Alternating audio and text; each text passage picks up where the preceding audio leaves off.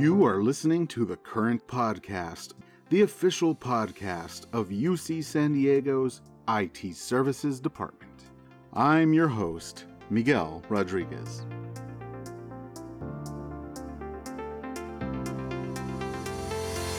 Today is Wednesday, December 13th.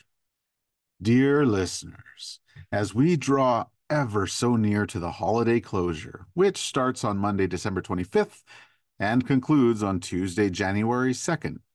I am left wondering how 2023 passed by so quickly. With another amazing year in the books for IT services and UC San Diego at large, what better way to reflect on all that we have accomplished than to check out the 2022 to 2023 IT Services Annual Report. So to do so, visit the IT Services drop-down menu on the Blink homepage and click on About Us. From there, select Goals and Achievements in the left side menu and Annual Reports. And then finally, view Annual Report 2022 to 2023 on the main page. If you've ever been curious about the breadth of work that IT Services provides to the university, this document is the perfect place to start. And this is the perfect opportunity to thank all of you for your hard work and contributions as we wind down this 2023. And as all good things come to an end, today's episode will be the final podcast of this year. So it's only fitting that we welcome back our CIO, Dr. Vince Kellen, to the show. I got to sit down with Vince and look back on the past year, discuss the current and future state of AI at UC San Diego, and so much more. So let's get to it. I know you're busy. Let's go ahead and jump right into it. When this episode airs, it will be 2 days after the 2023 ITS Employee Appreciation festivities that are happening on the 11th. So it seems like a good time to start with just a look back at 2023, and I did it quantitatively. If you could pick three of the most unexpected changes affecting ITS in that time, what would they be? Well, I think in 2023, the first thing that leaps off the page is AI, right? Mm-hmm. So AI is kind of hit everywhere all at once, all the time, and we've been part of it. And I think we've done a great job of getting ahead of it, understanding it, jumping in. Lots of people inside ITS are part of that AI community of practice and are sharing ideas and thoughts and building things. So that's fantastic. So I think that's number one. I think number two is the ongoing development of an improvement in financial systems and the new enterprise systems we put in place. So all the work to refine and improve that over the last few years has been noted and very good. So I think it's not quite a change; it's more of an evolution. But I think that's been going well. But other than that, I don't have a third unexpected change. Really, the AI was maybe a little bit unexpected. I think the continued success of the enterprise system optimization, moving that along, is, I won't say unexpected, but it's been good to see. Do you have any in mind? Do I? Well, you know what? Yeah. Coming from how close I am with faculty and some students, it's hard to ignore AI as being a major factor in the world climate regarding technology over the last year. Not really. I think it's still going to be focused on AI, other than, I guess what's surprising is how quickly the evolution has progressed with instructors just knowing that this is a possibility, how to use it in their instruction, how to detect it in what they receive from students, how students have adopted it. It's really just ingratiated itself in all of our lives very, very quickly.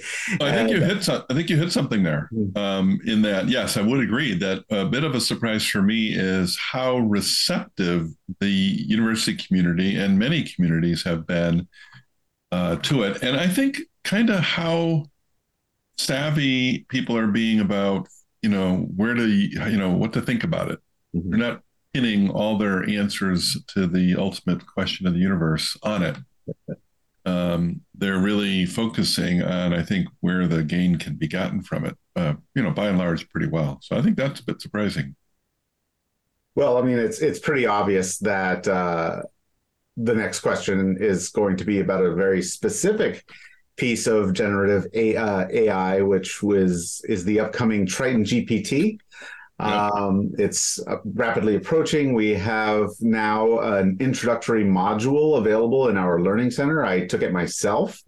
So I wanted to get your thoughts on the revolutionary release of Triton GPT coming up. And if you have any specifics, just some ITS-based applications that Triton GPT could enable. I'm wondering if it's floating around. And I'm going to make sort of a high-level comment. I think when new technology comes out and it feels reasonably obvious to the user, like, oh, that follows. Mm-hmm. And I'll use an example. The iPad, when it came out, the response from the users was, this follows. However, up until that point, not a single supplier thought that would be true. Everybody thought we don't need an iPad. An iPad's a waste of time. It's not going to work. Market doesn't need it. And to an extent, generative AI has had a similar thing when it works well, because it just kind of follows naturally. And so that's a good thing. Triton GPT is bringing that to us. We're doing it in a protected, secure way on premise, one that helps really control our cost and brings the cost way down for us. But it also gives us the safety to experiment without being hamstrung in our experimentations, so that we can get it to work properly for the institution. And I think the biggest thing about Triton GPT is we're focusing it on UC San Diego content. Mm-hmm. So it's an example of what I wrote about vertical AI that is now tapping into proprietary data about the institution and trying to capture that knowledge so that people can find it. So Triton GPT being able to utilize the proprietary data from our university in order to train itself, that is one of the reasons for the walled garden of Triton GPT is to keep it inbound. Security. And we want to keep it that way, I think, forever. I mean, I'm not a fan of the large OpenAI, like OpenAI and Google and those people trying to absorb everybody's data to put it in their model. I think this has profound repercussions for writers, creative people, anybody who generates content. Do I want to give a bot the ability to recreate my stuff, without my one consent and two, without my reward from it? Obviously, that's the issue of Hollywood. It's also an issue for organizations, not just individuals on the creative side, but organizations on it. And that's this conversation is exactly as I've described it, is underway with CIOs in every industry across the globe right now, and every corporate exec in media and content companies. Same conversation. I was talking to a large publisher of books that has 9 terabytes of book data, and he was trying to explain to the board, no, we are not giving OpenAI those books. They're our books. We're not going to let them create new books based on our books. That's really interesting. Another thought popped up, and this is not on the list I sent you, but it just kind of came to me, is the quality of responses. So, for example, with Triton GPT using our own proprietary data, one of the words that came up a lot last year when ChatGPT was released was hallucinatory or hallucination regarding incorrect responses or information that was incorrect. Yep. This will also filter that potentiality from our system. Well, not totally, but yes, it does reduce. There will always be a hallucination possibility. And just like humans, we confabulate. We fill in the blank on a sentence with what we think is true at the moment, but then when we reflect on it, we go, no, that's actually not what I meant to say, or that's not my recollection now that I had the time to think about it. And the generative models have this same issue. So the thing I want to stress for everybody is the research is pretty clear. The individuals who benefit the most from generative AI tend to be novices in a domain or people newer in a domain, and people who exhibit critical reasoning skills, who can skeptically evaluate things and not slavishly copy and paste from the generative AI into their thing, but actually reflect on it and then use it. And I think that's a great lesson. It's a great lesson for students to learn as they enter the market. Your critical reasoning skills now are even more critical than ever before. And when you combine that with the generative AI, you can go faster and better than you did before. The soundbite I give is, just because computers get smarter doesn't mean I get to become dumber. I like that. And what you're describing really does seem to me like something that has always had to happen, is looking at any text through a lens of critical thinking, whether it's a textbook, the internet, Wikipedia. This is just a new Google search. Mm-hmm. It really does. All it changes is the speed with which I get the information. It does overconfidently state things, right? But as you know, when you push back at it, it also says, "Oh, sorry, yeah, you're right," you know. And I think the technology will improve in that regard for that. So I'm fascinated as all heck by the new technology. Gosh, wish I was a young one starting out, my career right now, because I actually think this is going to become the dominant software development paradigm. You know, what we know as Java or Python will give way to, development in this realm. And, you think of interfaces too. We got the tethered interface with the large screen, and then we got the mobile interface. Well, we have a third one now called the conversation interface. Yes. And it may not even have text. It might just be voice back and forth. This is fantastic in certain cases where either sight is a problem or mobility and where you're at is a problem. I've often thought, if I had to recreate Excel as a conversational interface, it could work. It could say, hey, take my budget from my bank account and subtotal it by these. Show me a chart. Oh, thank you. Send that to my wife via email. Things like that. It's interesting, because I have read certain articles that compare the revolution to the Gutenberg press and the Industrial Revolution. Do you think that's hyperbolic, or? It's a little hyperbolic, and. Because the Gutenberg press and the internet worked at an extraordinarily fundamental level of transport. And so it's just raw transport. In the case of the internet, raw transport of information, and Gutenberg, same thing, raw transport via paper of information. This is really about remixing knowledge and having knowledge then flow through the human through still undetermined processes. Mm-hmm. Or how we would do that. We're still finding our way. I think it was a little more obvious in the internet that there would be a lot of processes, many of which we didn't know, but a lot more that would be enabled by the internet and by the Gutenberg press, same thing. Here, it's more modeled, meaning how does that knowledge actually intertwine with humans?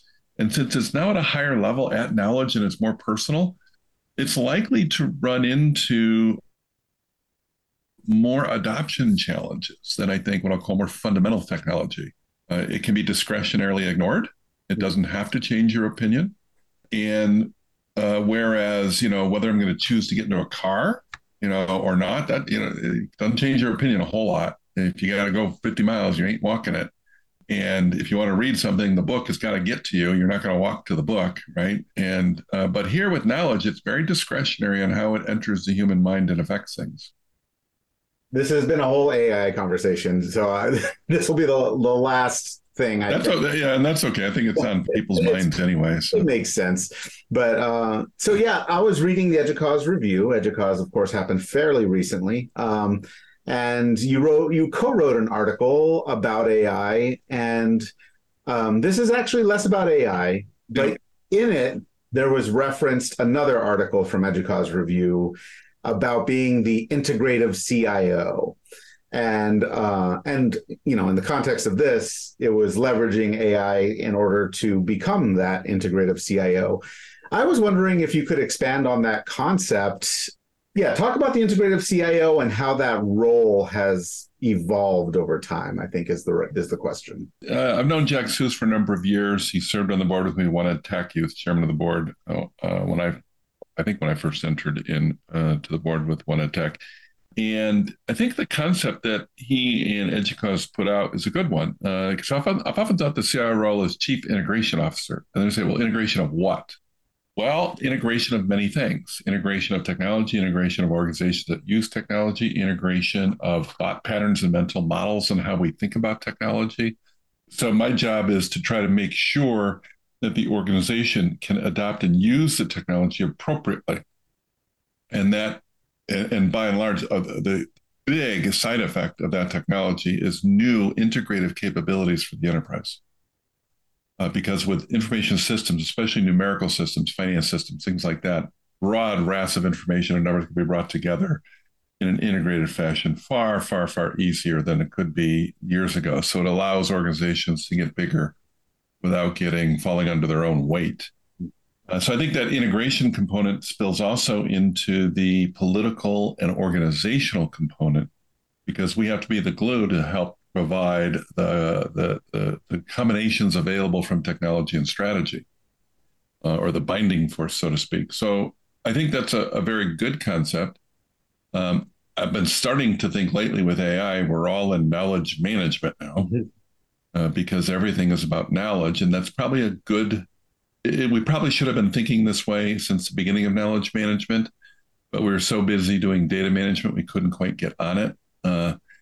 And so I think now with AI, we're desperately into this knowledge management realm, which then leads to the question, integration of knowledge. Now it's getting certainly well beyond the CIO, because everybody has to be thinking about how do I integrate knowledge from different domains to provide new answers and new solutions. But the CIO has a sort of a Sherpa role to play. We help people in their journey to integrate knowledge. Yeah, and you see things with like workplace technology, business operations, continuous improvement. A lot of that comes from this domain as well, or is coming more and more from this domain. Yeah, AI is not a shot you give yourself to suddenly do better. It's also an exercise regime. Mm-hmm. So you have to have a lifestyle and a habit to support good use of the tech. Interesting. I like that. On that note, the cliche about choosing to work smarter rather than harder. If there were some ways that adage could be applied to ITS operation or project work, what would they be? You're irritating something here in me, not in a bad way, in a very good way. Right. I'm a huge fan of the measured self. And I don't mean measurement, you measure everything. I mean, how you feel you best measure what you do, whatever that measurement approach is. But the idea here is, if I begin a proposition, how do I begin it with the idea of how can I accelerate my performance or skill with this proposition as I go? So I enter with two thoughts in mind. I got to finish this paper, but I also have to invent a way to finish it faster. And if I get in the habit of doing both of those things with absolutely everything I do, you can be astounded at how much time you can save yourself. Mm. Now, the people say, well, that's too hard. I don't have time to think of that. Well, there's a relationship here. You don't have time to think of it, and so you don't have time. So if you start thinking about it, you find yourself time. And it's kind of a rigor of thought, a discipline and rigor of thought to do that. But I think it's a very important thing we should do. So as we invent our manufacturing methods, we should also be inventing how do we speed up that method, or how do we speed it up so much it goes away? Mm-hmm. Right? That's architecture and engineering and designing quality up front that reduces the need for downstream fixes and other things that you have to do. And if all 400 people in ITS just do that every day of their lives, you'd be astounded how much time you could save. And that relates to lean thinking as well. Yeah, and by the way, it doesn't mean we're going to let you go. No, we've got this pile of work. Yes. We want to now push through the faster manufacturing process, and hopefully some of it's way more interesting work and leading edge work for people. Fantastic. Well, you know, we've come up upon the end, but I did want to ask again, you recommended a book to me over the summer about ANNs, artificial neural networks. And so I wanted to ask you about, well, I picked number 3, but you can just choose for yourself. What are 3 books you would recommend to our listeners? And not just about AI, anything. Yeah. Well, there's a new book out by a researcher, I think Richard Florida, called Mega Cities. And it's how the connection between cities is building talent, especially in the tech industry. That's one I definitely want to read. I've been following some of his work, and I've read some other work that he's done. I'm making my way through Stephen Hunt's book, Talent Tectonics. And he's talking about changes in talent management. And so I'm picking my way through that one. So, you know, I would certainly encourage that one. I'm more of a paper reader.